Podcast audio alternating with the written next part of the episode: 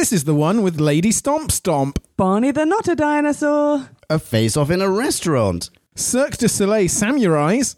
Egomaniacs who was 80 to the max. And one final callback. It's called Deep Breath. Here, we go. We're still on our epic race. All through time and all through space. With Sleeping and Angels now. Dalek Cyber Zood and wow! Counting Sonic's rating apps. From the poor to the sublime. Eccleston to Whittaker. Let's agree it's about time. Who back when? Reviewing on you who there is. Who back when? Subscribe and rate on iTunes, please. Rose and Donna. Amy Pond. Rory Clara. And beyond, join, us on this odyssey. What other choice could there be but who back when? Who back when? Ladies and gentlemen, welcome to another epoch commencing episode of Who Back When, a Doctor Who podcast. Or Doc Past. I'm Drew Back When. I'm one of three co hosts today for episode N105 Deep Breath. And those of you who are mathematically blessed in the pudding brain department will realize that there are two other co hosts. One of them is sat opposite me, and her name is. It's Marie. Yes, it is. Well remembered. And, Thanks, Drew. and to my right is the indefatigable. Leon, hello there. Hooray, that's it. Intro over. welcome one, welcome all. Marvelous. I'm just sat here dumbfounded. We're one doctor behind. and it's Peter frickin' Capaldi. Oh my goodness. That's true. We are catching up with present day New Who. You know, for a while there, you almost had me convinced that it would never happen, but now, very clearly, it is happening, and you are admitting to it yourself. You, the grand skeptic. Yes, I, I mean, I, I don't think 2025 is still that far off in terms of an estimate, but whatever. Fine. We're dilating in, in a bad way. Was this episode everything you remembered it to be? Way more than I remembered. Not just in terms of running time, but yeah, it's a very long episode. the longest Really? non special Special? episode. Yeah. Longest run of the mill episode. Indeed, Rooney. Time for us to synopsize. Slurpify and summarize So take a view and grab a brew. and listen to this overview, this free for all. we like to call a bite-sized bite-sized chunk of Bite-sized chunk of who? The grimy gawkers of 1890s London are aghast to see a dinosaur stumbling its way past the Palace of Westminster. But rather than heading into one of the Lord's bars as customary, it coughs from its throat a curious blue egg, and from this egg hatches the newly regenerated 12th Doctor, yet to regather most of his marbles. The Paternoster gang once again take the case, but what seems a simple matter of mind smiting Doc back to health is soon interrupted by the lonely lizard's apparently spontaneous combustion in the plentifully wet waters of the Thames, and Doc's disappearance into the night after the one witness with brain power more potent than a pudding's. Clara, meanwhile, can't fathom why her former colleague is suddenly 20,000 years older. Things look bleak, as Madame Vastra must alternate between quick bouts of sleuthing and mentoring on the merits of unclouded vision. Clara must recognize the Doctor for who he really is, and Doc must deal with the seditious eyebrows and furious mirrors if the half-faced man is to see justice. Be scout over, you are welcome. Eyebrows. I've got an opening question. Let's hear it. Given last week's chat, would you put this in Smith's top three episodes? Oh, love it. No. Succinct. Leon, your turn. No, nor I. But I like that you brought that up because I'd completely forgotten that we get one more Smith appearance in this. It was very well used as well. It really was, yeah. And I mean, so sad, so lovely, and it bridges these two doctors Yeah. and those two seasons and those two episodes. Oh my goodness, yeah, well done. Moffat does love to go back to the well one last time for one final dip. I thought we decided it wasn't going to be Matt Smith's last episode anyway. He's definitely going to keep coming back. I don't know. I mean, they persuaded him to record this little segment while he was on set, but now he's a pretty big shot. Ooh. Mm. He'd do it. He'd do it just like Benedict Cumberbatch would come back and do even more Sherlock, even though he's a Marvel superhero now. Mm. That's a bit of a tangent, but I just wondered how likely he was to sort of still be enveloped or ensconced in the cozy world of Doctor Who rather than be like, yeah, that was something I did in my 20s. But these people haven't been doing conventions ever since they were in it. They probably, like, in 20, 30 years' time, he'll start being nostalgic for that era and he might then start going to. Yeah, or if his career starts to tank, Yeah, then he'll well, absolutely do oh. it. I'm, just, oh. I'm just saying. Cynical. It happens to the best of us. He happens to be a really good actor, and I don't think that's going to happen to him. But I- I it's think- possible that at a certain point, the hubris is going to wear off. I think if Amy and Rory can be convinced to go to a convention, then he'd go for the reunion. I see Rory maybe making more appearances than Amy. I'm sorry. Well, she's got a stateside profile now. Yeah, exactly. Mm. Yeah. But wait, hang on. Let's focus on Capaldi. Yeah, here. okay. Yeah, sorry. well, d- did Smith appearing take any of the limelight away from Capaldi, or this is still the Capaldi show pretty safely, right? Yeah. Yes, absolutely. But Matt Smith's appearance cemented Capaldi's role as the Doctor. It wasn't until Capaldi says something to the effect of "That was me. I remember making that call." Yeah. That I went, "Oh, yeah, of course. Yeah, no, you are the same guy. It's not just a completely new individual." Yeah, and that's what does the trick for Clara. She says, Thank you for phoning, and that's what allows her to cast off all her reservations and give him a hug. And then they walk Yeah. off into the sunset happily ever after. Yeah. It's nice. Hmm. End of episode. Actually, not end of episode, but we'll get to that. yeah. Oh. Oh, yes, of course. Seeing as we're talking about Clara and her acceptance of Capaldi's doctor, did that not bother anybody else? It really bothered me how, of all the companions, she's the one who's jumped into his time stream and seen every different face of his. And for a second, I was like, oh, maybe maybe she doesn't remember it. She splintered off into a billion different people. Maybe this Clara doesn't have any memory of it. But then there was a conversation when she saw John Hurt that this is a new doctor I haven't seen before. I know all of your faces, and this is not you. So. Clara's aware that he's been past men and she's interacted with them all. Yeah, she's been in the company of her and Tennant and Smith in the art gallery. Exactly. Why does it take her so long? Why is it so hard for her to come to terms with him? Yeah, she loved Captain Grumpy. She should, yeah. I, I- I mean, the previous Hey, Captain the other- Grumpy. yeah. no, you're right. You're right. Yeah. Yeah, she could see his young eyes. Yeah. I know. I can think of a couple of reasons.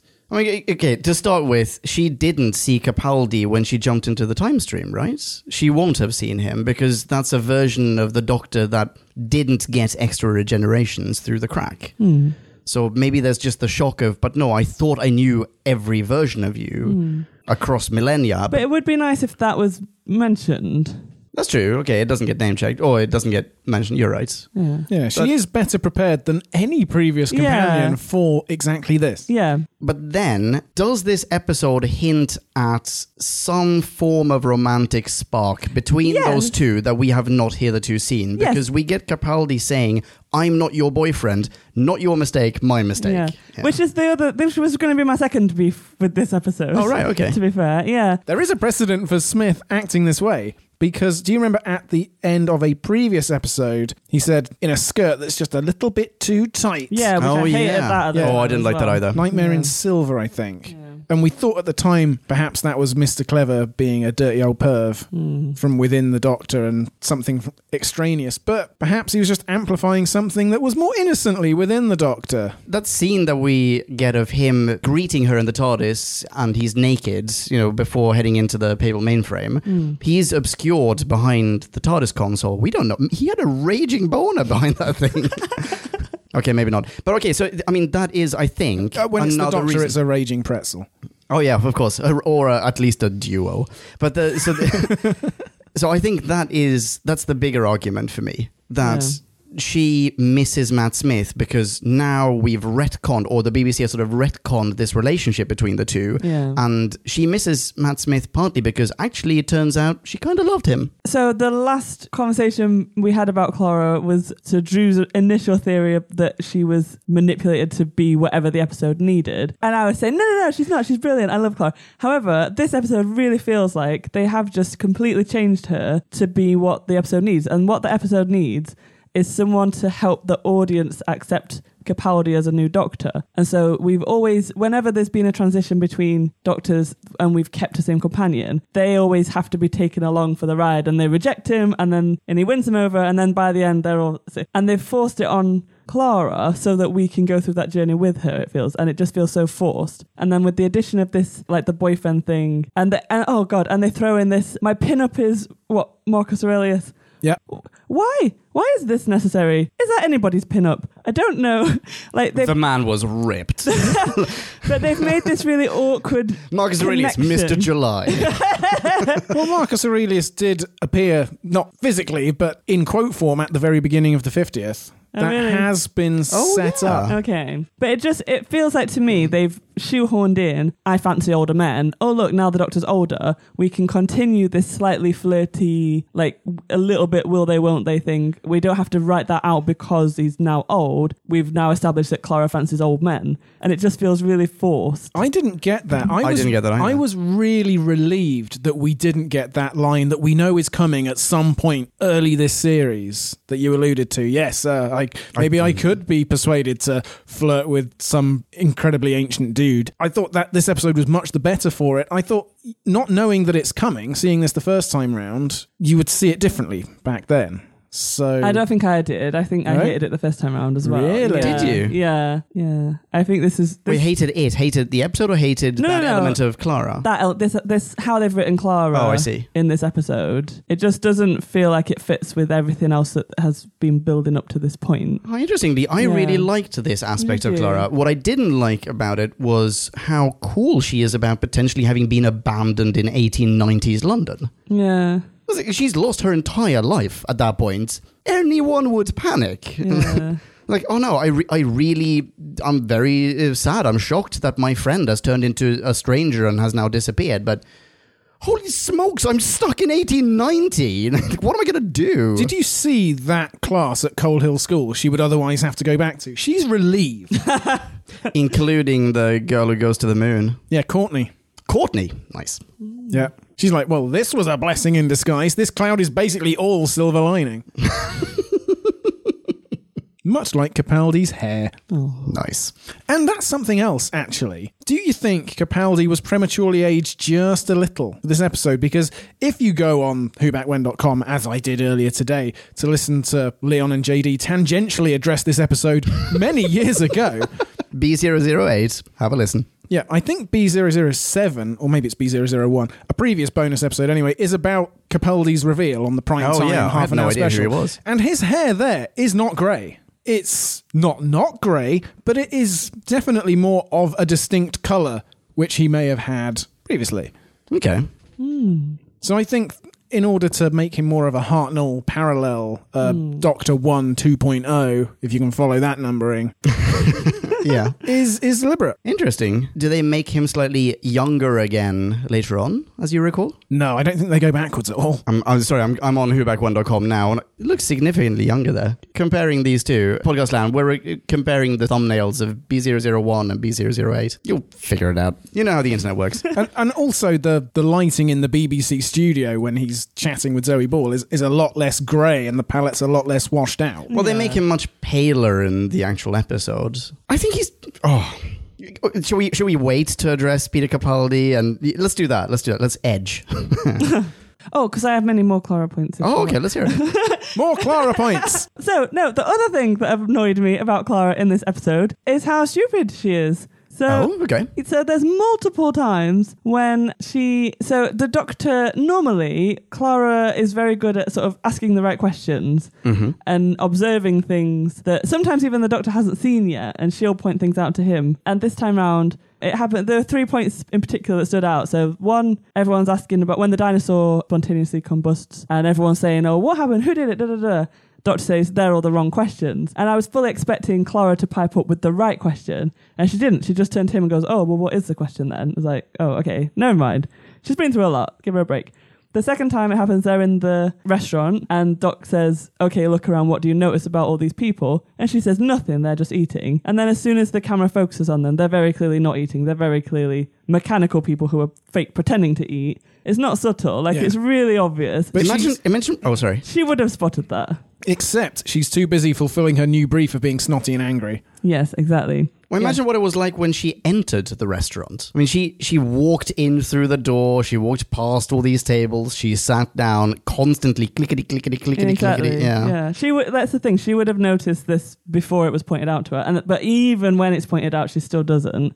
And then the third time is the robot, the main uh, cyborg guy, Doc says, "Look at his hands," and she's like, "What? What? I don't see anything." And it's very, very clearly two different hands. Like they've just dumbed her down completely. That's definitely unobservant. I agree. And I don't But the former why. two, I'm fine with. I'm I'm I'm fine with her not having um, asked the right question because I'm extra fine with the doctor revealing what the right question is. Because the right Yeah. question is so weird and crazy that it, it seems more expected to come from the mouth of someone who is very crazy in this episode. I think in isolation, I wouldn't have minded it. It just seems like at pivotal points where she could have come up with something, or said something, or observed something, or asked the right question, just continues to fail. And I don't think that is how she's been written in the past. That is true. I agree with you, actually. Mm-hmm. That's a good point. But I could also see it as a way of she asked the question she'd expect Smith's doctor to pick up on. Like Smith would, I don't know, be more compassionate about it. Capaldi is Mr. Cold, Hard, Logic, Rationality Detective Man. So she doesn't realize that he is skipping with all the sentimentalities and just going straight to the case. Smith would have got to that in a couple more minutes and she might have been ready for it then. But now. Vastra can't do anything right. Strax can't do anything right. So when everybody's failing, you're just like, all right, tell us, you weird, new, angry Scotsman.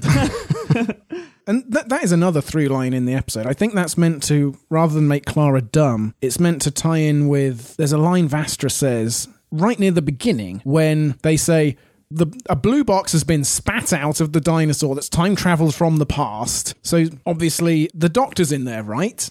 And instead of Vastra saying, Of course it's the doctor, are you an imbecile for even asking? Yeah. She says, This is not a day for jumping to conclusions. And that happens multiple times in this episode. You expect it to go one way or people to say one thing, and an alternative is taken. And it ties in with all the language about seeing and looking. There's loads of that. Mm, there is a lot of that. I think in that same scene, the policeman is an absolute idiot as well. Gregson. oh, is that is that it? Oh, really? Inspector Gregson. All right. Wait, what was he? Uh, we had this conversation already. What's his name on Sherlock Holmes? The the equivalent. Well, there's an Inspector Lestrade. There may also be an Inspector Gregson. I think there is. yeah. Yeah, interesting. Yeah, I mean, he looks at a blue police box. It's got writing on it, mm. windows, door, etc. That's an egg. No, it's not. No. yes. Your grasp of biology troubles me. And London is a little too blasé about the fact that there's a dinosaur in it. Yeah. They get used to it very quickly. They do, yeah. Why is why isn't London being evacuated? Why aren't people running away from the dragon? You know. Because that, that I feel like that would have been my question. Is not has this happened before, but has a dinosaur been here before? Because these people are fu- like, yeah, nobody seems put out by it. Like, oh, it's the government. Uh, even if it, even if it's the government, that's there's impressive. a there's a giant dinosaur. Like now, a giant dinosaur that is that realistic would yeah, be impressive. We'd be like, oh, there's the Russians meddling again. Yeah, and that suggestion, the his dinosaur's neck's all wrong, comes from the guy who says he has very good eyes. Sometimes the people convinced they have the best gift of sight are the worst at seeing. oh. There are a few other characters in this episode that I really, really want to discuss, but I don't know if you guys want to discuss them now or if you want to discuss Capaldi first. Do you want to jump into Capaldi? Let's do that. Okay. Okay, let's do that. Should we say more about Clara? Fine. Perfect, perfect. Does anyone would anyone else have dis- as have described Clara as an egotistical, narcissistic? What was the word? She pretty much describes herself as that when they enter the truth fields in a town called Christmas. Does she? Yeah, Hmm. hang on, maybe I still have those notes. Bubbly personality masking bossy control freak. I'm wearing a wig. I mean, that's very consistent with what we get here. I think so. It is consistent. I don't know if we have we seen anything that does she act like a control freak? Towards the No, no. end of one of the previous Paternoster episodes, which is why I have this in mind, the Crimson Horror, the doctor puts her in the TARDIS and says, You're the boss. And she goes, Am I? And the doctor goes, No, of course not. Of course you're not the boss. so she'd like to be, but I think that's as explicit as it was until That was last just time. her flirting with the doctor. Exactly. Like I would like I would react like that if someone said I was the boss of a time machine. Like that's pretty cool. Okay, yeah. I don't know. That's not entirely set aside for the egomaniacs. Well, yeah. And the yeah, so egomaniac needy game player. I think of anyone, she's the least needy companion we've had. She's like completely going off and doing her own thing and like I don't know. I feel like Amy was a needy companion. She was Oh, much more so, yeah. Yeah. Agreed. I don't think Clara is. I don't know. It just I liked the little twist when it turned out that so that this is the line that the doctor describes who would have put an advert in the paper. He said an egotistical, needy game player, and she thinks he's describing himself, and actually he's describing her. It's a nice little twist. I like. It's totally spot on, by the way, Yeah. because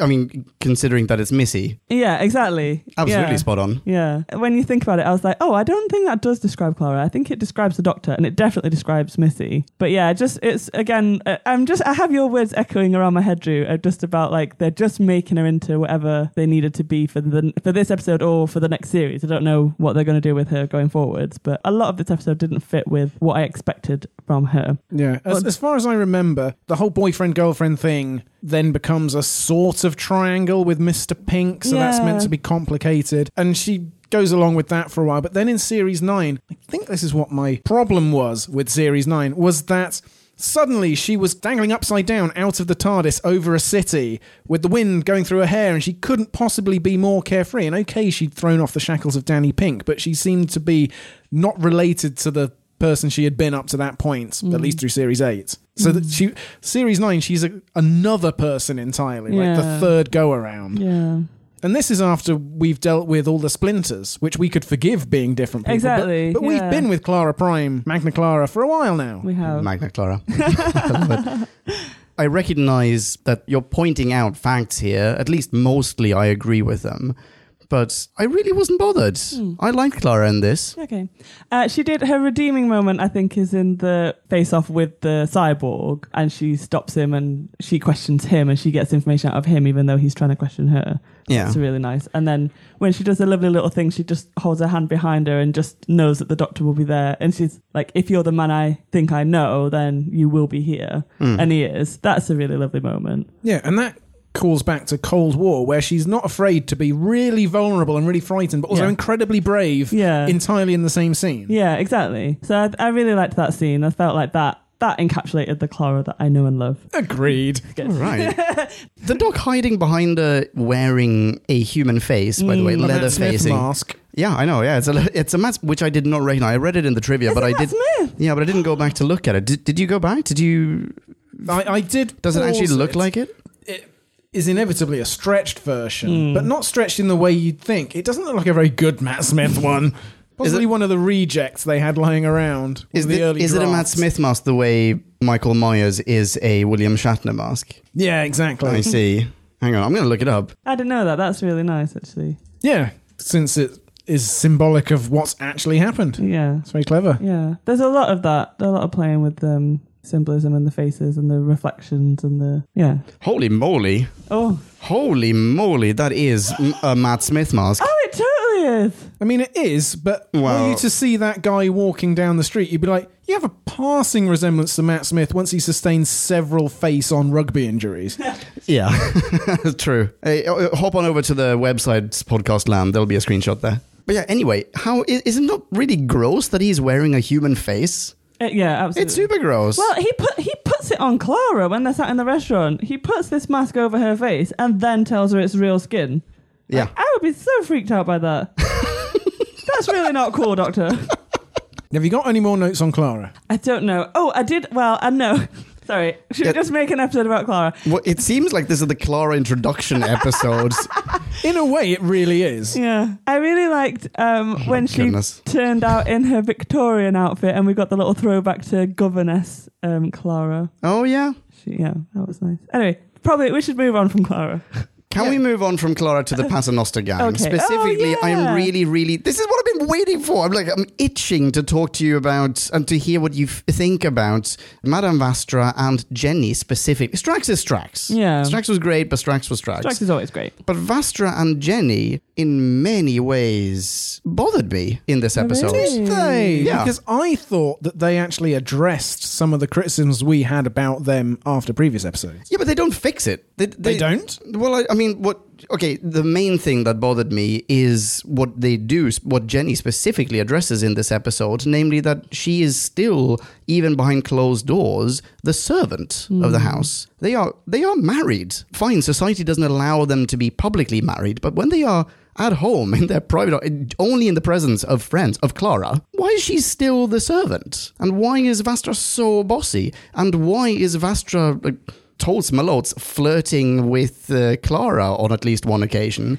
And why does Vastra like kind of use Jenny to pose and be pretty and then actually not be painting her at all? But you know, that scene. That was that was a bit of a shitty scene. like yeah. there's there's a lot of objectifying it well not a lot. There's one there's that scene which just objectifies jenny. And would have objectified Clara if she'd consented to put her clothes on the chair. yeah. Which hints at vastra not being as committed to jenny as jenny is to vastra. Hmm. But mostly it's that servant Not- lady relationship I don't want to sound like I'm defending it at all because obviously, you're gonna say jenny's just a cock and it's fine. Well, well, no, I just wondering she might whether be she might be. at the time, like in Victorian England, like the man of the house would, you know, you go out to work, you come home, your wife cooks and cleans and waits on you hand and foot, and that's just the dynamic that there is. And so in this scenario, I know they're both women, but uh, Vastra is the detective. She's the like going out and being the the like breadwinner. Like this huge house, I assume is But she's somehow the- Vastra's. she's the breadwinner And Jenny started out as her servant, presumably before they got together. Um, Yeah, and Jenny has clearly come from an urchin's background. Exactly. So that's it's just it's But the they're not- dynamic that a lot of like couples would have had in that period, but it would have been a man and a woman. And I wonder if it wouldn't be as obvious if Vastra was a man. You wouldn't pick up on it so much. Oh, I absolutely would still be bothered by it. I, I then take the historical context as Yeah. valid criticism. You're you're right. That is a good point. I think it But- goes beyond history and gender. I think I think there is a speciesist sort Yeah. of slant to it because Vastra, on some level, has an innate snobbery about apes, She does, yeah. That's true. and that's e- even if subconsciously she feels she's the superior race, that's gonna come out in some ways. And I thought actually this episode was the relationship in this episode was not laudable for showing the complexity, but I liked it. It's definitely hmm. progress on. We've said previous episodes. There's just been no reference whatsoever to them, to them being a couple. So at least they've addressed it this Oh, time. absolutely. Yeah. To clarify, it's not that I, I'm criticizing the writing of this or the crafting of, of them as characters. It's that I'm slightly, I'm relating, sli- you know, I'm finding them slightly less p- sympathetic, or Vastra specifically, I'm finding slightly less mm. sympathetic. Yeah. Yeah, Because that is valid. not, that's, you know, they're, they're not equals in that relationship. And Yeah. yeah. It's the same reason that I find I don't know if they Amy and Rory kind of like, oh, wow. Yeah. In fact, it's there are there are similarities there, you know, and um, action-packed relationship, or you know, they go on adventures and whatever. But she's ready to cheat on him whenever, and bosses him around constantly. Hmm. Same kinda with Vastra and Jenny, except Um, Vastra's clever. The thing that did bother me about Vastra and Jenny, and then you touched on it on your review with JD, but the kiss. Oh yeah, Well, I I'm using air quotes for kiss because it wasn't a kiss. It was basically mouth to mouth when she they're holding their breath and Vastra says, "I've got a- extra air in my lungs. I can help you." So, so when when was this? Because I think that I watched last night. I watched this episode, and I think I watched a copy of the. Oh, I mean, uh, uh, uh, I, I think I watched the version where that was cut Okay, okay. Really? I think so. Really? So it's when because I kept waiting for it. I think actually I do wonder. We haven't I bet really. you were fast forwarding to it. we Because haven't they're really frame gone by through- frame, click click. Don't want to miss it. We haven't really gone through the plot, so I don't know if people listening to this are following on at all. Um, but ba- but basically, yeah, when they're in the room surrounded by the robot people, and Yeah. Clara has realised that they're quite stupid, and so if you hold their breath, they assume that you're also robot people. Good right. thinking, Clara. You're definitely not stupid. Yes, Clara. Um, so, so she tells everyone to hold their breath, and they do. And then Jenny's sort of faltering and fainting and about to give up. And Vastra comes over and says, "I've got." Does she- oh, oh, they're like psychically linked. So she says it Yeah. mind to mind. Yeah, Jenny's like, I can't do it anymore. or something like that. yeah, Uh, this was not in all the of version that was I cut. watched. Really? Wow. And yeah, and then Vastra says, "I've got spare air in my lungs. I can help you." And then she basically gives a mouth to mouth, and it is. It feels like it's an excuse to be like, oh, "We'll have a, a lesbian kiss, but it's not really a kiss. We're gonna." It feels. It feels a bit shoehorned in, rather than yeah, just where's the having help them. for Strax? well, poor Strax. but yeah, ra- rather than having He's them, there making out with a jacket potato. I'm picturing it. I'm picturing it. Everyone, quiet down. I'm picturing no. it. Um, but You yeah, get your kicks one way or another, damn it. Um, Um, it would like it, they could have easily done it where you know you'd you'd survived like this battle and you're full of adrenaline and your wife is stood next to you and you have a, a kiss. Um, and instead they've kind of had to like shoehorn it into the plot so that they can say like it, I don't know they've got a reason for it to be there. Um, and it just I don't know it felt a bit disappointing. Yeah, also, it doesn't make any sense because another way that scene could have gone is Jenny's looking at Vastra going, Miss, my lungs are fully inflated and yet I've run out of oxygen. And Vastra looks over and goes, Don't worry, I'll pump more oxygen into you and you'll basically burst. doesn't biologically work. I have seen that scene though. I'm, I mean, I remember that scene. Yeah. Vividly. I, I, I have it as my screensaver, and I don't remember it being so erotically charged. oh, it's not erotically charged No. at all. This No. this conversation was already had in B008, but it is so redonkulous that Yeah. anyone should be offended by it. Yeah. Oh well. But then all, what the, all the um, complaints called it practically porn and stuff like that. Yeah, I beg to differ. Yeah. I'm yeah. Not that I'm a, an expert in any way, but Th- these six viewers need to go and find themselves some better porn, yeah. and then they'll know what it looks like. Uh, On the off chance that you're actually listening to us, uh, six viewers who were offended, get in touch, whoback1 at gmail.com. I'll, I'll send you in the right direction. so lesbian lizard porn. I'll set you up with like a little starter kit. of- Anyway, but we got to see Jenny being badass again Yeah. she was, yeah. she was the Crimson Horror. She was really badass. She was a, Yeah, she was. And is then- it any better for being repeated though?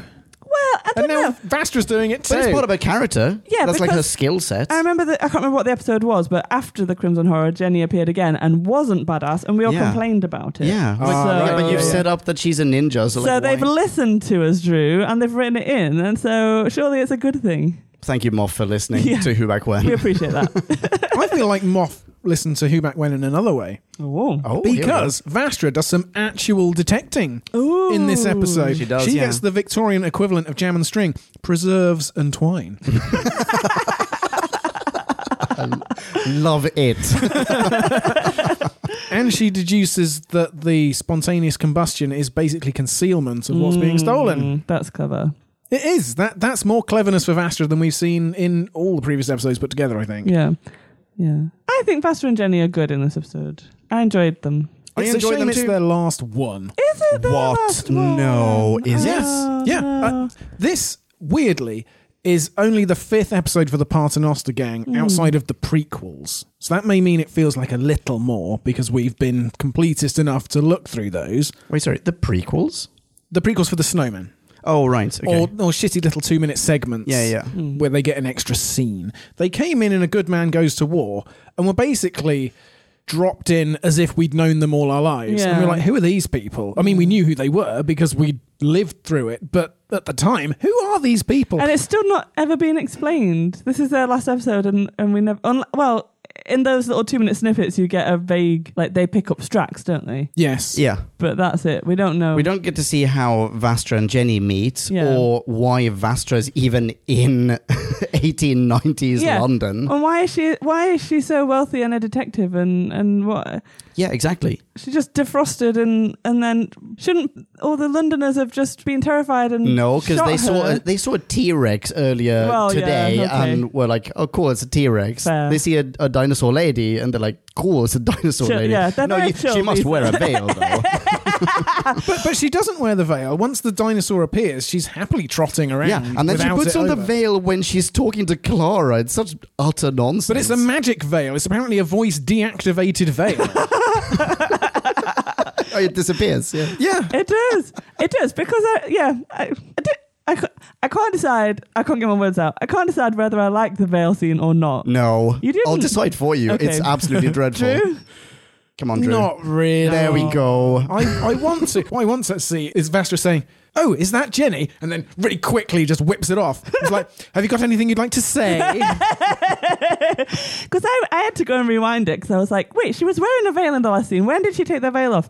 And she does it. They just cut scenes and now she's not wearing a veil anymore. And then she tells Clara, oh, it's because you can't see it, which is very nice. I don't know. Maybe it is a magic veil. You don't know what technology these lizard No, people I mean have. she's got remote locking for a carriage. exactly. So who am I to rule it out?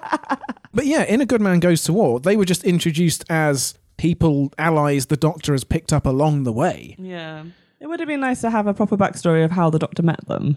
Well, there are a lot of audiobooks with them, as far as I'm oh, aware. Oh, really? And it's possible that we get their backstory there. oh, okay. Yeah, but in the episodes they're in, inevitably we cut away from them really quickly. I thought when the action wrapped up 12 minutes from the end, forgetting that Smith was due to call and Mm. Capaldi and Clara still had stuff to work out, I thought we were going to get some actual closure with the mm. Paternosters. But no, you get one scene with Vastra saying, "Oh, there's the TARDIS. Haven't I got good lizard hearing?" And off, off Clara fucks, and that's So it. yeah, so that's if they don't ever come back for another episode, then they've basically they've never been given a proper send off. We haven't had got, got a chance to say goodbye. They goodbye. can still come back, and, and we will. I mean, we most likely won't, but we could get to know them better in audiobook form. Yeah. Yeah, I think the fact that they are doing audiobook series now sort of gives away that they are heritage characters at this point, Yeah. and Big Finish get the chance to juice all the people who aren't current anymore. Yeah, that's fair. I mean, I'd love to be proven wrong with this announcement that's gonna be presented to us on the 23rd of November, whatever that is. Between recording this episode and it dropping, we could all be proven massively wrong. Yeah, I doubt it. Yeah, so do I. I mean, you can't have a, a Paternoster gang of three and three companions all just No. bashing that's around too in that tiny TARDIS. Yeah. True. But the Paternoster gang doesn't get to travel around in the TARDIS anyway. No, yeah, I suppose. What I was saying is make for a very cluttered episode. Oh, w- what else would I like to say about the Paternoster gang? Good question. I was So- just about to ask before you so rudely interrupted. So why does Doc speak dinosaur, but Vastra does not? Does he speak dinosaur? Well, Or maybe the TARDIS is translating it for him. he can understand dinosaur. Yeah, he can't speak dinosaur. okay, Yeah, he can. because on the roof he is talking in human sign language, not even dinosaur sign language. Okay, this is yeah, that's true. Because dinosaur sign language is like yeah, Yeah, it's very small movements. all in the nipple area.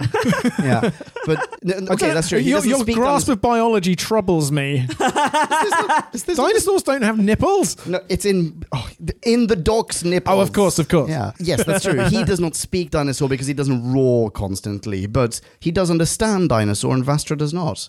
And she hmm. grew up with dinosaurs, Yeah, but that's like saying like we grew up with and cats and dogs. And yeah, like But she's also part lizard. It We- feels like she has a telepathic link with her uh, servant girlfriend, but or wife, but she doesn't have a telepathic link with someone who's practically the same species. are they practically the same? Not the practically. I'm not being racist here towards lizards. I feel Well, like you saying, are. I feel like both- it's saying uh, like we should we should be able to understand apes because we're the same. Like I- that's the relationship that she has to I the feel like we are more likely to have a telepathic link or some sort of emotive link with an ape than we are with uh, an iguana. But do you remember in Dinosaurs on a Spaceship, Yep. where the spaceship was a bunch of Silurians with a Noah's Ark full of dinosaurs? Yep. And they didn't go, well, we can understand these beings. Eventually we will coexist and perhaps even become one species. They were like, they're our pets, and this relationship is never changing. And I get that I've just said that Silurians are all snobs.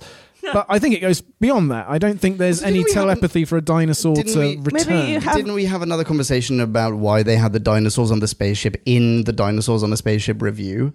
I feel like there was a theory about, like, I mean, yeah, we go into space and we go to sleep, and by the time we wake up, those guys are going to be us. Like, you know, But that's the thing. Like you have to have. I think you have to have a level of intelligence to form this psychic bond. So you can't just form psychic bonds with animals. They have to evolve to the level that they can. I have like that intelligent theory. Thought. Yeah. Okay, yeah, no, I do like that Yeah. theory. And plus, Vastra has had to learn English because she's speaking English. Yes. So when when we see the Silurians, um, and in the other episode with the Doctor and the TARDIS, the TARDIS is translating for them. Presumably, all these Silurians that we, we've woken up underground that were sleeping, they're not all speaking English. I think Vastra has had to learn English, so they're telepathically communicating in the same language. They did speak English in Doctor Who and the Silurians, Did they? but they also were telepathic. Hmm. As in, they had a thing. There's like a third eye type situation in their foreheads going on, and that is telepathic. So that's like a Babel lobe, are you saying? Something along those lines, yeah. But this was also a third eye that could do other stuff. As in, it could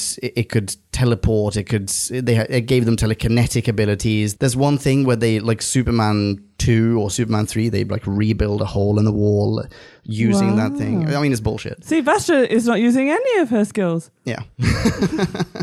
Anyway, I think that's a little odd that she has absolutely no, not even a starting point. How about Vastra? She, okay, she doesn't have to understand its language or its thoughts. It doesn't have to. She doesn't have to do any of those things. But since she grew up with dinosaurs, and by the way, in that first Silurian episode, we get to see a T Rex. Like they just have a T Rex. So I, this is what they're referring to. Hashtag not all T Rexes. So so why it, I would have been slightly more okay with her just going, "Oh wait, hang on. This is a dinosaur. I know how to deal with this." And she, let's say she, I don't know, she has like a, a red hanky, or like she has a particular light, or she does, you know, She uh, does. She puts lights all around. she her. has a sci-fi gadget. Yeah. She she could do anything. She could like call like oh oh, and the dinosaur just like oh oh, I'm calming down. I'm calming down. So, you but, so you know the exact call to calm down an ape. No, but I didn't grow up with apes. She grew up with dinosaurs. She grew up with T Rexes. so she knows that that isn't an option. And she can't put her So why can't her hands either side of its temple and do a mind smite like she does with so Capaldi. why can't with a cartoon noise that really pissed me off. But, but, but Seconded. Marie? I quite liked it. Oh, already. It was it was such a Scooby Doo noise. It really was. It really was. You know what it was? Like more than anything else, I defy any listener to think of a better analogy. Is when in The Man with the Golden Gun, James Bond, Roger Moore, is grappling with a sumo wrestler and he accidentally grabs hold of both of the sumo's butt cheeks and the and the sound effect goes "Wah, wah." That is amazing. I need to watch this. It It's a pretty is good film. amazing, but it's also the worst thing in the film by a mile. And I, oh. Knick knack Tabasco. I dearly wish it wasn't there. Oh dear. Beat that if you can. I just can't. Anyway, enough said about the dinosaur. I- I- agree to disagree. We get we, we I understand your frustration. I do not agree with it. Fine. Okay. That's very Voltaire. okay. Shall we get on to Capaldi? Oh, let's talk about Capaldi. No wait. Unless anyone wants to talk TARDIS or intro theme. You can listen to those golden nuggets back in B008 podcast land. Sure. So, Capaldi. Uh-huh. I have a question about Capaldi. Let's hear it. Because Trenton has said, and I'm still waiting for evidence, Trenton, that Matt Smith was originally going to do Series 8. Mm-hmm. Now, is there possibility that there was a draft of this story intended for Smith back in the day? Because the Paternosters don't get to be friends of Capaldi. They're here and then they're not. It's odd, which makes me think that perhaps he had one last Paternoster adventure with Smith planned, and I this was it. Mm, And then he was going to, I don't know, I don't know what he thought he was going to do after that. Clearly, everything is up in the air because actors can just leave it on a moment's notice. can I make a parallel to one of the other great TV shows of the world? Star Trek. Whenever you go from one Star Trek sub franchise or family to another, there is always one or some, uh, sometimes a few members of the past, the last Yeah. series crew, just there on the in the first episode to ferry you along. It even happens in the movies, like when Generations comes along.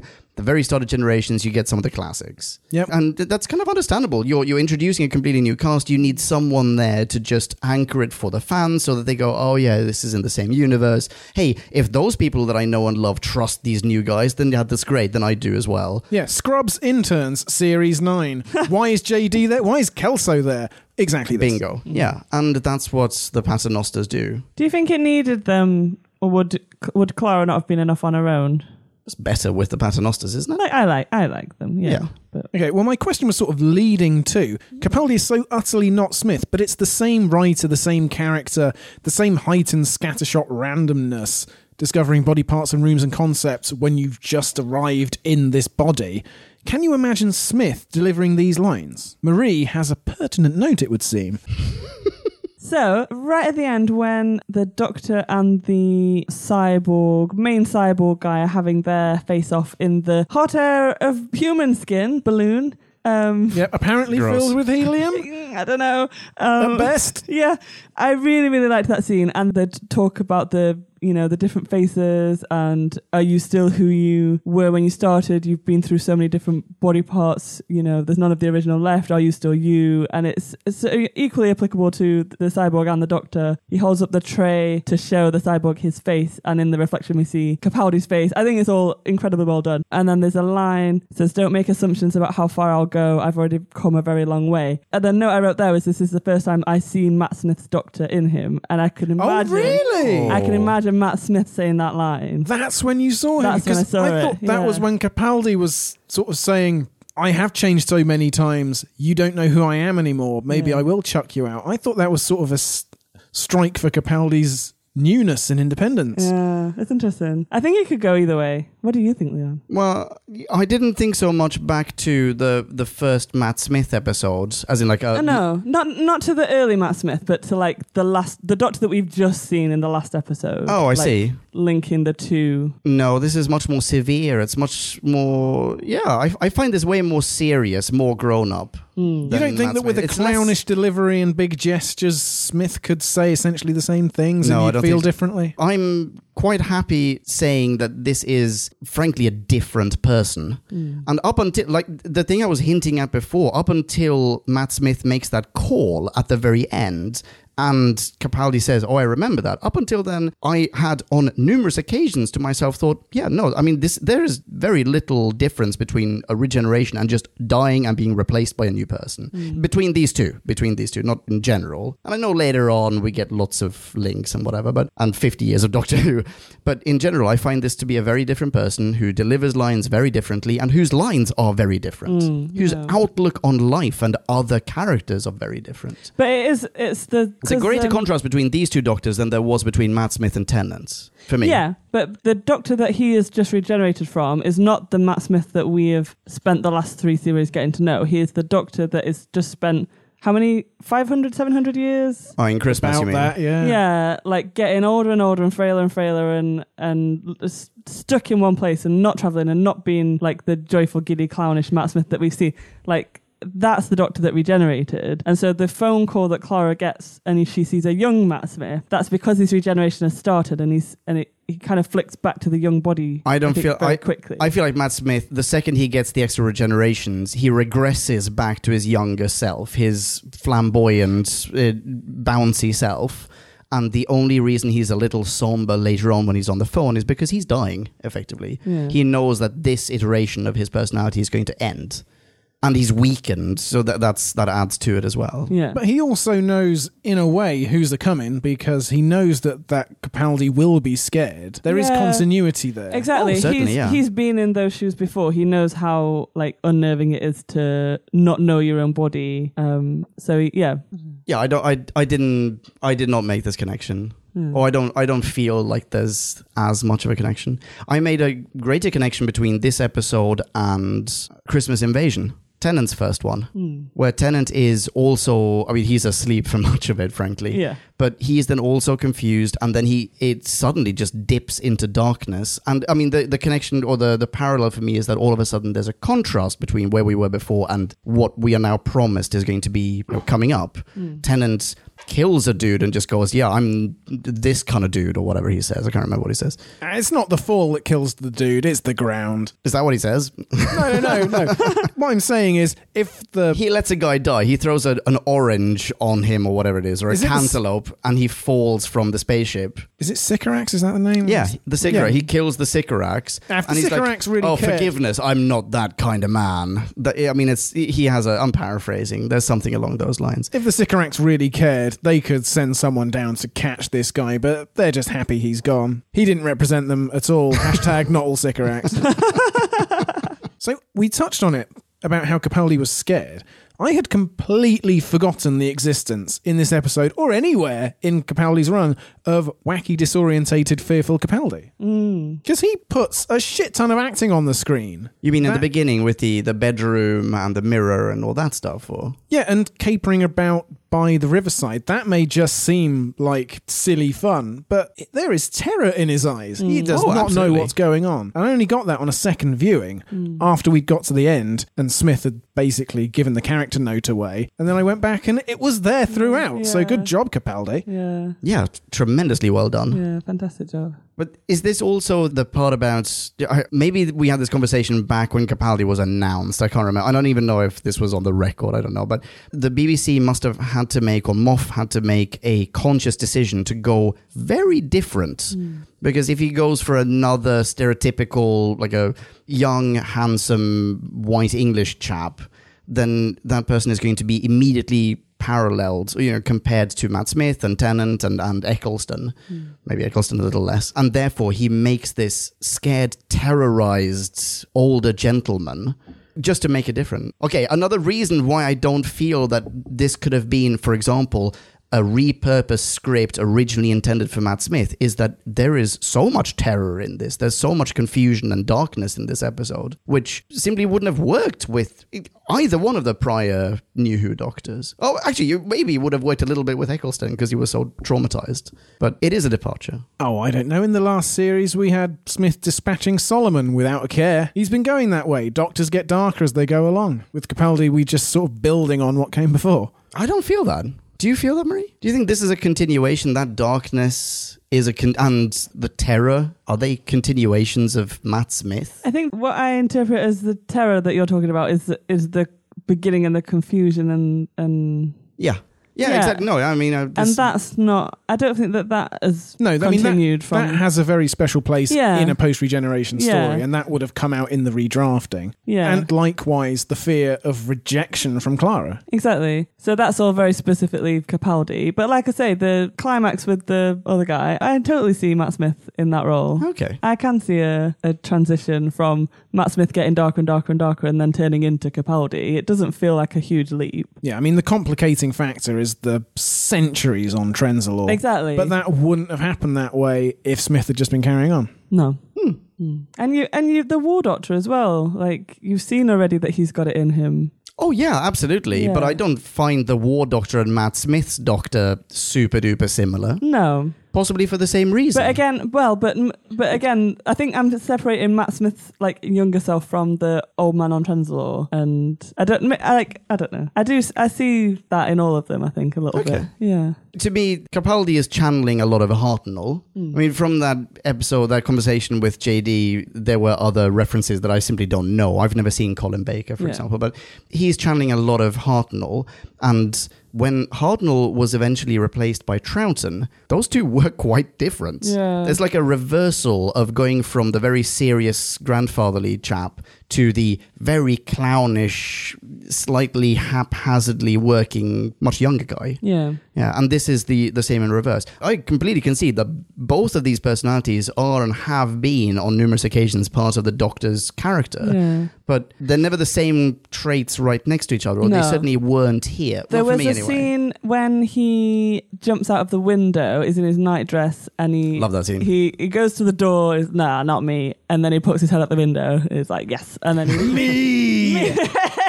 leaves out of the window, finds a horse, takes the horse away from his pet, the, like the rider. yeah, I feel like that joke's been done in Doctor Who. Yeah, before. but it's like that's a very sort of slapstick scene, um, and therefore I kind of hated it. But him he, landing on his balls. You mean? he was having a great old time, and again, I can totally see Matt Smith doing that scene Yeah. as well. Yeah, I can. Like, see- yeah, that's true. That's true. I can see that as so well. I Actually, think there definitely are elements that they've made run through both of them. Like his swollen balls, which get twatted with the Sonic later on. Oh yeah, I like that. When Clara she throws a screwdriver at him, and he, Yeah, yeah, yeah. Well, she's just paying it forward because she's been twatted in the face Yeah. by the Times newspaper. Yes. I hated that man. Yeah, me too. that was terrible. oh, in the restaurant. No, no, when she wakes up Out in the, the morning and window. Strax says, I've got the morning paper. Shall I Oh, throw yes. it up to you? Oh, yes, yes, It's yes. a big wind up. I know what you I mean. will drown you in acid.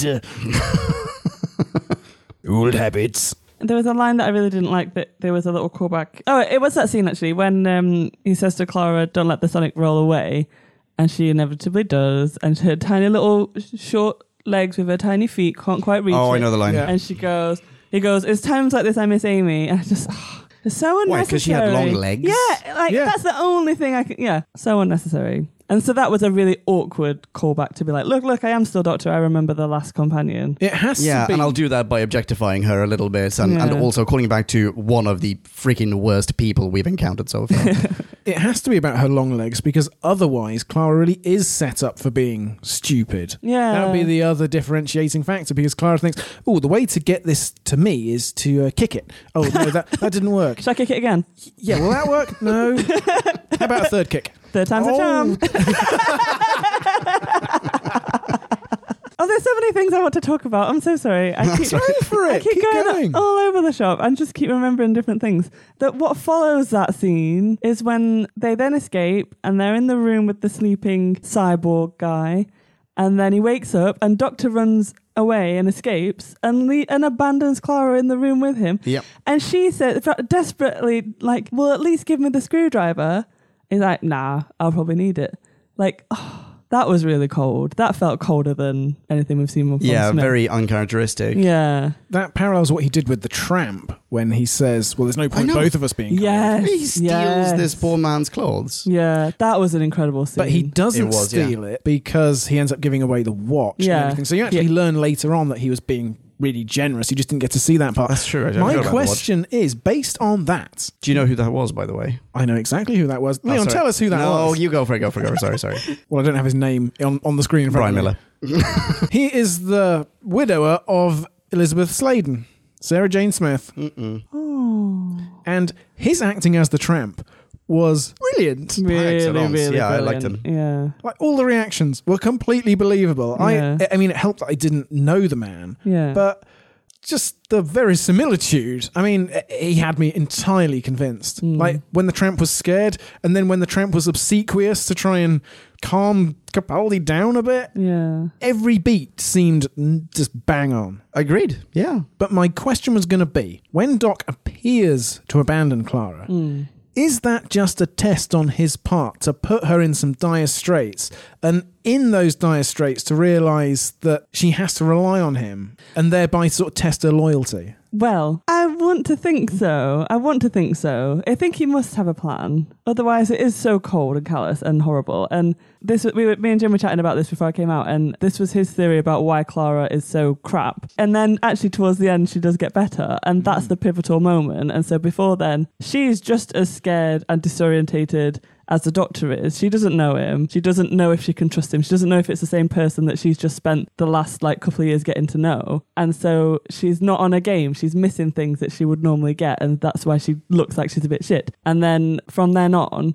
She's forced to think. She has to use her brain. She has to. She holds her breath for an incredibly long time. Every time I've watched this episode, Do you try I've- to hold your breath and say, Yes. yeah, I did as well. yes. I I did as well. never managed even close. Like she does a phenomenal job. I managed to make it to when she left the room, but Yeah. then when the second corridor full of automatons appeared, I was like, Yes. Oh, fuck this. Exactly, because that's the thing. You expect you're like, oh, finally we're out of the room, we can relax, and then you look up and they're still there, and it's such a tense scene, and she must be petrified, but she rises to it, and in she absolutely owns it. And then yeah, and then that's the point where she goes, okay, I've got this. She kind of becomes herself again, and she says, no, if I'm me, then the doctor is the doctor, and he will be here. He has my back, and she reaches out and he is there. Yeah. And so that from that point forward, she is brilliant, and she is the one who's cool and calm and, and tells the Paternoster gang how to get out of the trap. And Oh, yeah, yeah. yeah, like she, she gets back to being a normal self. So if you think about it in those terms, maybe it was a plan. Maybe it isn't just I think he definitely does have a plan, but I don't think that it's in any way a, a test for her. But then why wouldn't he let? Why wouldn't? Because he, he already knows how to fix this. He he needs the Sonic to do it as well. Like he clearly goes somewhere, like infiltrates it, uses his Sonic, d- d- deactivates a robot, steals its Matt Smith. fa- Matt Smith is in there somewhere, like a droid. Yeah. Steals his face, infiltrates their group basically, and then goes back to the main room. And that's part of his plan. But why wouldn't he say to her, "Don't worry, I've got a plan." I'm That's the shitty back." part. That's the shitty part. But I don't think it's part of a test or anything like that. It's a test insofar as it requires her not to say to the droid, I will tell you everything you need to know if you'll just spare my life because I don't know who this guy is anymore and I've got no allegiance to him. Yeah. So she needs to come through that. But by that rationale, every day with the doctor is a test. Like, the, uh, as long as you don't stab him in the back, then you've passed the test. Okay. Is that not what you're saying? I didn't think it was. Okay. oh, I'm sorry. Are there, I think there are other scenes where do- the doctor is, has like test not is it tested someone's loyalty or tested their trust in him. So there's there's the scene with the angels and Amy when she can't see and he comes back to her and he says like you have to trust me. This is like the most important thing is just to trust me. But he doesn't say that in this one. no, There's it nothing doesn't. like but it just it feels like that's a running kind of theme is that you just have to have faith in like absolute faith and trust in the doctor and he will be there for you. Yeah, and that's Um, something that you have to volunteer and do Yeah. of your own volition. yeah. If he says, Do you trust me? It's just going to become a complicated, knotty conversation. He hasn't got time for that. Yeah. Marie, how about you bring up the next point? Oh. I don't know. Do we need, do you want to? Oh, oh, I know. I've got, Okay. I've got one. The Madame de Pompadour, the girl in the fireplace. Yes. Yes. I really, really, really liked that as a callback because that's one of my favorite episodes from that series. And the way they did it, because as soon as the robots came on and they were like half, half, you know, robots with the human skin, and you kind of go, and the, and they talk about finding human parts to repair themselves, you immediately go, oh, this sounds familiar. But then the fact that the doctor keeps going, oh, this is familiar, like he's with you, he's going, oh, where have I seen this before? Are, they, Um, are they meant to be the exact same kind of robots? so they don't look alike at all. Um, No, that's true. And well, I mean, now they're thousands of covered in skin. But it's yeah, it's thousands of years They'll have diverged. exactly. So it, it, they, it's the sister ship. So it was the SS Marie Antoinette, I think. So it's the same, you know, technology, same race, whoever invented this robot ship. But it was just a really nice little nod, and it was every time he got close to it, I was kind of you're kind of willing him to remember, and then finally puts it together. I thought that was a nice way to hop back to a really really great episode without it being like we're just remaking it. It was. I wasn't quite as carried along with it. No. I, I started to find it a little tiresome. I think it went on too Like, long. yeah, come on, Doctor. You really should have figured it out by now. He's got a lot on his plate. He does, and for him, it happened a, a millennium ago. Yeah, no, that's true. Yeah. I'm impressed he got there at all, actually. Yeah, for us, it, it was, what, 12 years ago? Mm. And I, I'd have forgotten it by now if I wasn't on this podcast. exactly. Yeah. I have a question as well about the doctor Okay. and the cyborg man. Did he fall or was he pushed? Anyone? Would you like to volunteer an answer? Stone cold murder. Murder. I think it's deliberately left vague. yeah. So it would be. I mean, I'm not going to call you a fool, Leon, but on one level, at least, I think it's foolish without further evidence to go one way or the Well, other. see, Well- Sycorax. Sycorax. Compa- do it. Uh, make the parallel with the Sycorax. This is why I'm asking. I'm not asking. I'm asking for your opinion. What do you think? Well- not what we know. I think that he's also spared people in worse situations than the Sycorax. Let's take Tennant in The Doctor's Daughter when he's holding a gun to the guy's head. And okay, it would be more graphic and more horrifying were he to do it, but it's the same result. It's a murder. Okay, it would be in front of people. There are l- loads of times where he hasn't murdered someone, That's true. and the the killings are the outliers. So, Yeah. were we to go on just numerical odds, you'd go with It's the been a while jumped. since we had a murder. Marie. My theory is that so the way that the cyborg was sort of talking towards the end, he kept he kept saying, "But how would you do it? But how would you do it?" And it almost felt like he's wa- like wanting to know, "Is it possible? Like, can you kill me? How is this going to happen?" And he sa- mentions his programming not allowing him to, and you kind of get the feeling that Ah. he's been here for thousands of years. He's Just euthanasia, basically. millions of people. Yeah, he doesn't know. He wants to get to this promised land, but he doesn't know if it will, if he will ever get there, if it will ever exist. Like he is done. He's come to the end of his line, but he is programmed that he cannot kill himself, and so it is. I think he was pushed, but I think it was almost like a mercy killing at the end. yeah, so whether you description. whether you then categorize euthanasia as murder ends the Yeah, equation. Exactly. Yeah. Oh, But, wow. Yeah. Well.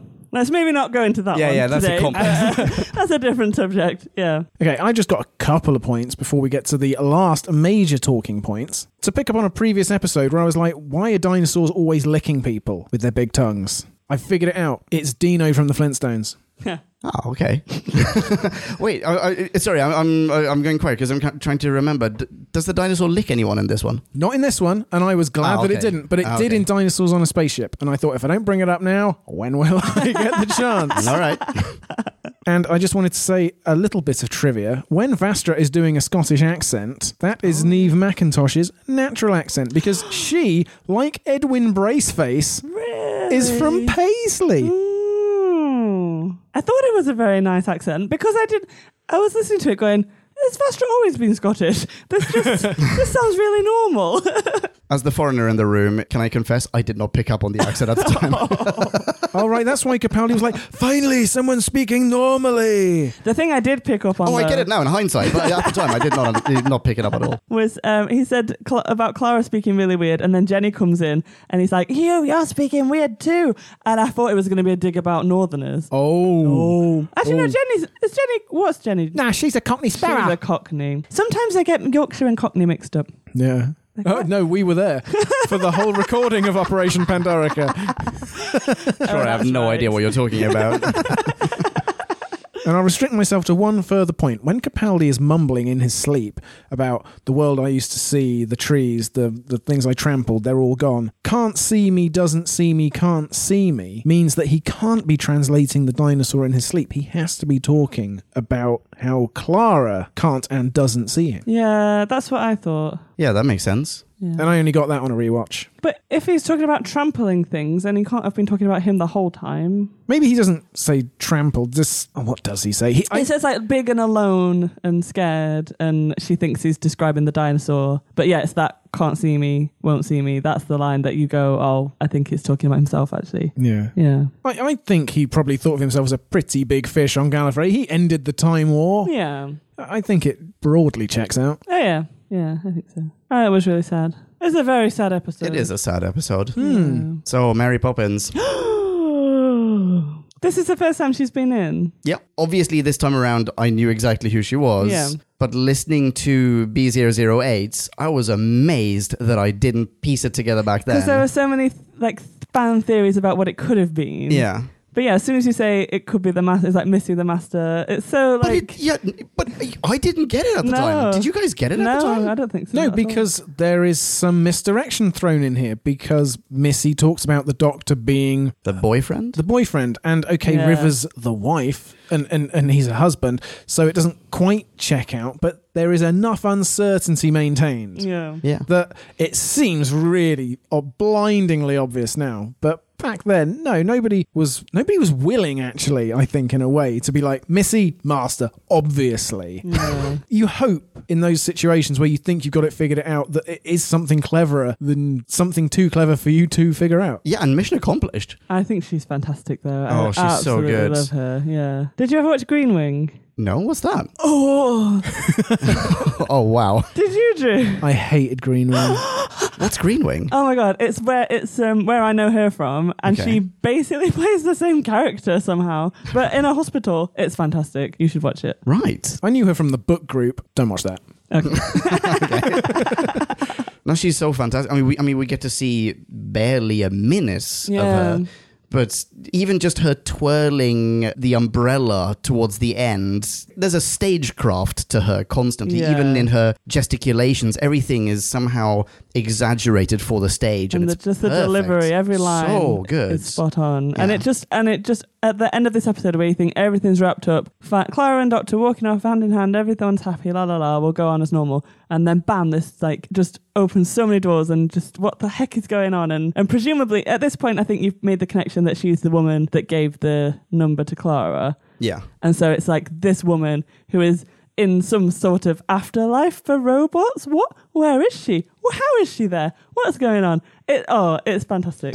Also, how does she know exactly how the guy died? And to ask the question that we have just been presented Exactly. with did he push you or did you jump? That makes you think that there may be an omniscience angle to this. yeah. It's so well done. I can't. I yeah. I hope it pans out as well as I hope it will. Do you remember where this is leading to? Yeah. And did you remember that having been such a long storyline? I did not remember that being like a season long arc. I don't think I expected it in the first episode. It was a shock. It was a bit of a shock when Right, she yeah, turned up here. Yeah, but uh, yeah. Do we have to wait till right at the end to find out that it's the master? When because you see her a few more times. I don't know. I don't know either. When I think see. when the Cybermen are tramping up the steps of St. Paul. That's, That's when we know. yeah, the penultimate episode Yeah. of this series. Yeah. Yeah. Hmm. See, so oh, exciting. I'm so excited. So much better than John Simm's, Master, right? S- So sorry. I would say so. I didn't want to think it at first. I remember at the time having an attachment to John Simm. But yeah, by the end of this series, I was completely won over. Uh, yeah, I I remember liking John Simm's as well, but um, Not at the beginning, towards the end. Yeah. Yeah. but yeah, I love Missy. I love Missy with all my heart. Oh, so good. She's my master. oh, I like it. Right. Ratings? Let's! And now it is time to rate this. Did we love or hate this? Bing bong, bing bong, hey la la la la la. la. Ratings! As I was vanquished in the battle of the nose tips, it falls on me to go first. Starting with Capaldi, I will keep this fairly short. Okay, mainly because I haven't really. Oh, okay, well, okay, remains to be seen.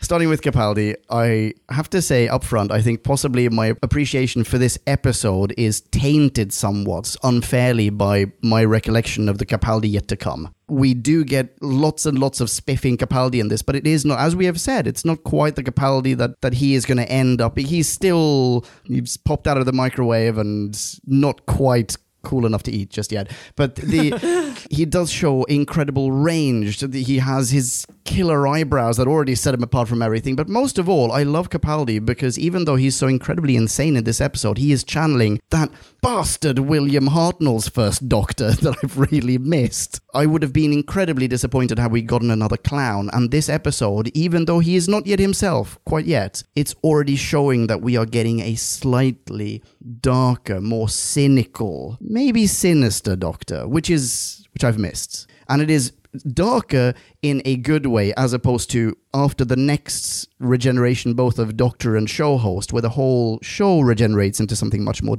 dark and netflixy whatever. We'll get to that. Clara fine. I wasn't offended by her in any way. She was fine. The paternoster gang great though perhaps vastra and jenny ought to consider couples counseling. Uh, exactly the right amount of callbacks for my liking. The foe the allies a couple of lines here and there even the two not one but two sorry so sorries that we get. Perfect for me Missy, so promising. We get to see just a minute and a half of Missy, but wowee! I am on the edge of my seat. I cannot wait. This episode just offers so much tension and adventure, casual dinosaur, darkly comedic moments, not to mention a brilliant sci fi concept underlining it all. The last time we had a doctorate introduction episode, the 11th hour, I gave it 4.5. This falls just short of that for me. I'm giving it 4.4. Wow, only just short. Next up. I'll go next.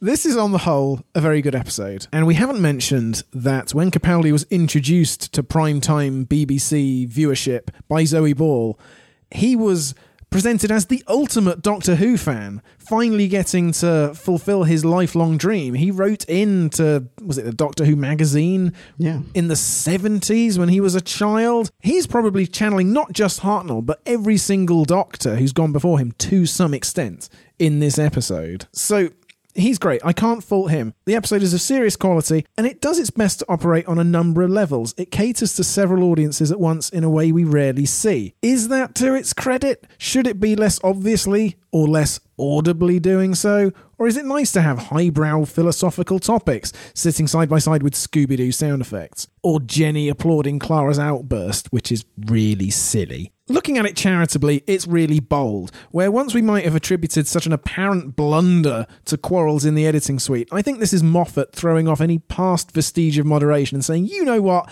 I'm now running two massive hit shows, BBC, this and Sherlock. I'm calling all the shots. I'm going to go as dark as I believe children can take it. I'm not cutting a single tepid joke. I'm inflating my episode's running time by half an hour. In a way, this is Moffat's Harry Potter and the Order of the Phoenix and it allows for multiple themes to run with plenty of room. But it's not my favourite episode. I get that you need something short of a seminal storyline to make space for a time and space for a Doc's introduction, but it's a disappointment to get a retread of what Jeff Waddle would call one of Moffat's five or six ideas. When you get the same robots but with a new Doctor and a new environment, okay, the story might sweep the floor, but it's not original. While I enjoyed it throughout, I rarely laughed aloud. Next time, make one that doesn't roll, was maybe my favourite line. Where do Kung Fu Vastra and Jenny come from? Ceiling. The ceiling, exactly. Yeah.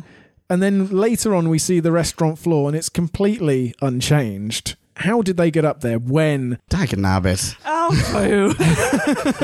And were they just wrapped up there for 10 minutes, being like, okay, Clara's passed the test. Okay, the doctor's rips his mask off. Now we've got to wait for the word. Bloody hell. I mean, perhaps they just spent the whole time snogging and that was cut. and this being the end of the Paternosters still great. Just as we're getting finally to know them, they're gone. Moffat might have spent three years with them rattling around in his head, but dude, we're not mind readers. Still, it's beautifully appointed, it sets up the series well. I'm going to give it a technically competent 3.7, which is also what I gave Capaldi's first episode. Oh. Very nice. Or should I say his first first episode? I had a feeling uh, you were going to be hypercritical, Drew, which is why I wanted you to go before me so that we can end this podcast on a high. Oh, thank goodness. 3.7's still quite high. So I I loved this episode. I think the first time I watched it, I don't remember being as blown away by it, but I think every time I re-watch it, you get more and more out of it. And I think especially the acting, especially from Capaldi, is phenomenal. And yes, there are plot holes in the storyline. Yes, there's a lot going on. Like the dinosaur, when you bring a dinosaur into London, I expected it to be a dinosaur themed episode, and then it just poof disappears, and now there's a new villain, and da, da, da. There's, there's a lot to take in. It's a very long episode, but it never feels long. And there are just so many standout scenes. So the scene with the doctor and the tramp and the you know the face the all the talking who frowned me this face these eyebrows are independently crossed like there are so many great lines this the furious mirror the planet of the pudding brains i need new clothes and a big long scarf that was a nice reference Oh, it was, yeah. yeah, th- yeah. Attack eyebrows. That, that like there's so much. It's just full of really, really nice imagery, and yeah, that scene in particular is beautiful. The finale scene with the cyborg, I really enjoyed. For the, uh, again, similar. The, there's a lot of the playing on the face, the two face when wearing someone else's face, which for Capaldi is true as well. We haven't mentioned when he first appeared, the Oh, Roman yes, one. yeah, Caecilius. Yeah, so he literally has seen he always said, Where have I seen this face before? It's because, you know, it's a reference back to that as well. There's a lot going on there. The Clara I told you, we know I have had issues with how Clara was portrayed in this episode, but I think she saves it in the scene that she steals, which is the holding the breath and the face off with the cyborg. And I think she's phenomenal as well. And then, of course, Missy. 10 out of 10 for Missy. I can't fault that scene at all. That kind of just sets it up on a whole new trajectory. So there are very few episodes that have this many really like standout moments where the acting is beautiful, the writing is beautiful, the direction is beautiful, the like everything is shot really nicely. They're just yeah. So I'm willing to sort of hand wave a bit of the plot for what I think is a really, really nice introduction. I love seeing Capaldi confused and scared and vulnerable and alone and feeling so alone and feeling like every time he walks away on Clara, my heart breaks for her. But equally, he feels abandoned too. Like she's looking at him like he's a stranger, and that must be so hard. And I think he portrays that really well. So yeah, I'm gonna position myself somewhere in the middle of you two. And I think my from from word go, I had a 4.2 in my head, and uh, nobody's managed to talk me up or down. So I'm sticking with my guns. 4.2. Whoop, whoop. Yeah. Marvelous. You know, I agree with all of that, and I had at the beginning of the episode a range of 3.7 to 4.2, and it was your problems with Clara Oh no, you're kidding. That made me confident to bring it down a bit. Wait, wait, wait. I had one last. So this was the other scene I haven't mentioned. The Vastra is talking to Clara when she, you know, the veil scene, which we all kind of dismissed. But she does. She talks about why he chooses this young face. And you know is this 2000 year old man but he looks like a boy. I think it's really interesting. She says like he chooses it to, the same reason i wear my veil he chooses it to be accepted. And it is this idea that in the 60s to be revered you we we valued experience. And so the older doctor was portraying someone that you could look up to and respect and, and trust. And as time's gone on we've lost that. We don't value experience we value youth. And so he's kind of gone with the the trend of society. And so to bring capaldi back and say sod it we've done youth. Let's go back to someone old who can bring some gravitas to the role and is as old as hartnell was but you know has a lot more sort of life in him and Dynamism. yeah, exactly. It's showing that you don't have to be one or the other. You can be old and experienced and but and still have that. And anyway, I'm very I'm very incredibly excited. You look so excited right now. Capaldi's run. I can't wait to see what happens next. Yeah, Marie has been beaming for most of this evening. And now I think two, 4.2 is very low. I'm so sorry. I'm just I'm sticking with it. But anyway, yeah. on another day it could have been higher. Yeah, and you're right again. There's it's metatextual, and at times his dialogue approaches literature standards. It, Mm. it is really good. It's a very well yeah, it's a well written episode. Mm. It's not too late, Drew, if you want to join us in the fours. nah. Should we see what Podcast Land has to say? Let's Ooh. do that. Listener minis. Now let's hear from Podcast Land. Max 250, or it would get out of hand. And our first review comes from Star Wars Sil, Star Wars Sil, Star Wars Sil. Hello, Star Wars Hill. Hi, Star Wars Sil. Hi, Star Wars Sil. And Star Wars Sil begins now. This was a dinosaur episode I enjoyed. I found Capaldi's performance wonderful, and Strax was his usual delightful self. It's hair. No, I think it's a hat. Would you like me to check? We've also been gifted with another episode of Clara in 1800s Finery. And Missy! Missy! Not only are we to the point in Doctor Who where I get to watch my favourite companion Clara, my favourite Who villain Missy is here to join the party too. And Star Wars gives this a incredible score of 4.2 out of 5 steampunk droids either pushed or jumping out of skin blimps. It's unclear. Missy thinks he pushed them. Yeah, good call. The, the little look to camera as well kind of suggests that he pushed. yeah. Oh, the breaking of the fourth wall. Yeah. Hmm. Oh. Oh.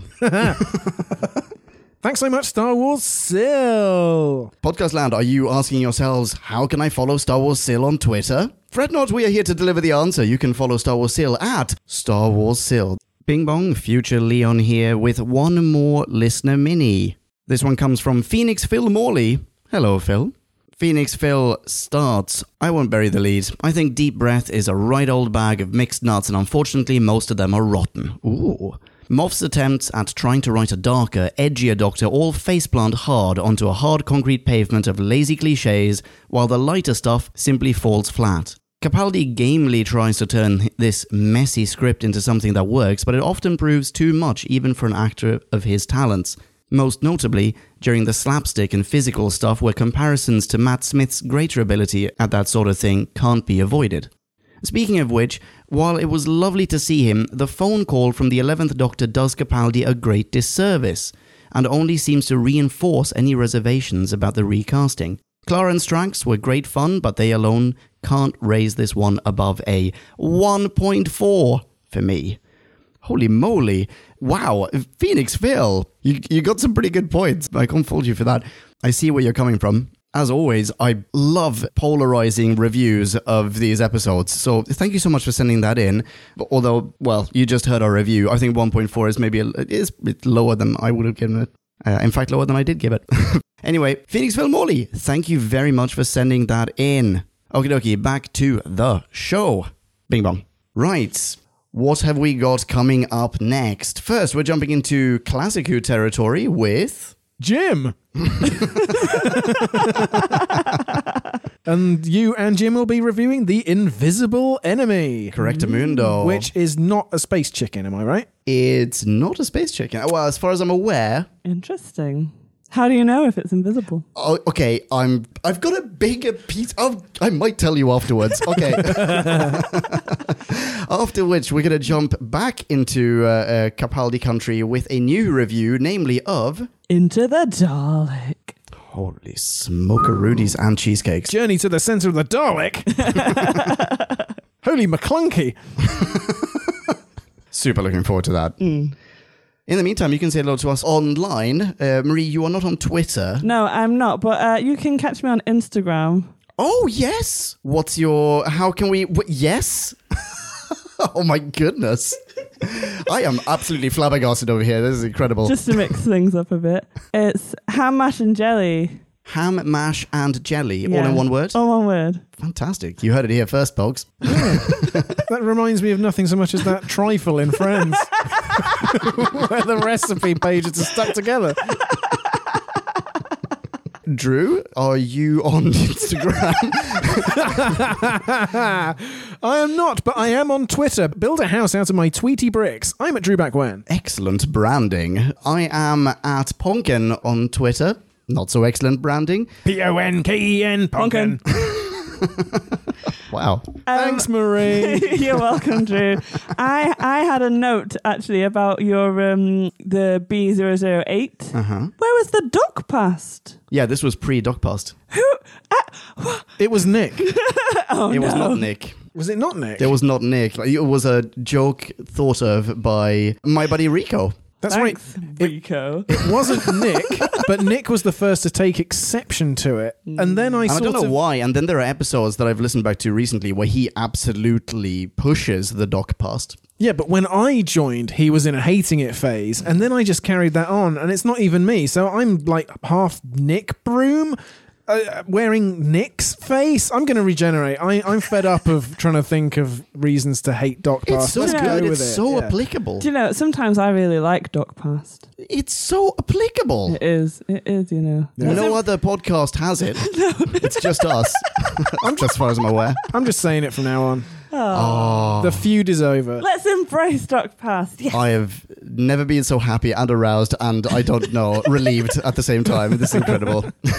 right, until the next time. on that note, you've been a lovely audience. Thank you so much for listening. Rock on and ciao ciao. Bye bye. Doodles. Kablamo! Did you enjoy the show? Then please do what the cosmos compels you to and spread the gospel of who back when. Tell your friends. I've got no friends. No problemo, tell some strangers. Hey! Like us on Facebook. That's facebook.com slash who back when. All in one word. Are you into Twitter? Awesome! High five us online and we'll high five you right back. You guessed it, we're at who back when, all in one word.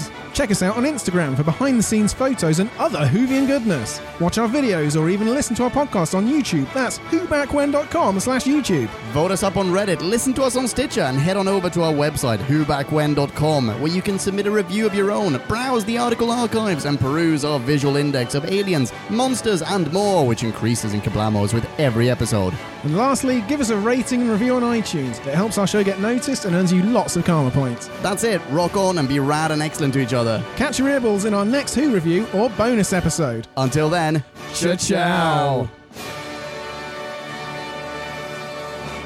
Who back when?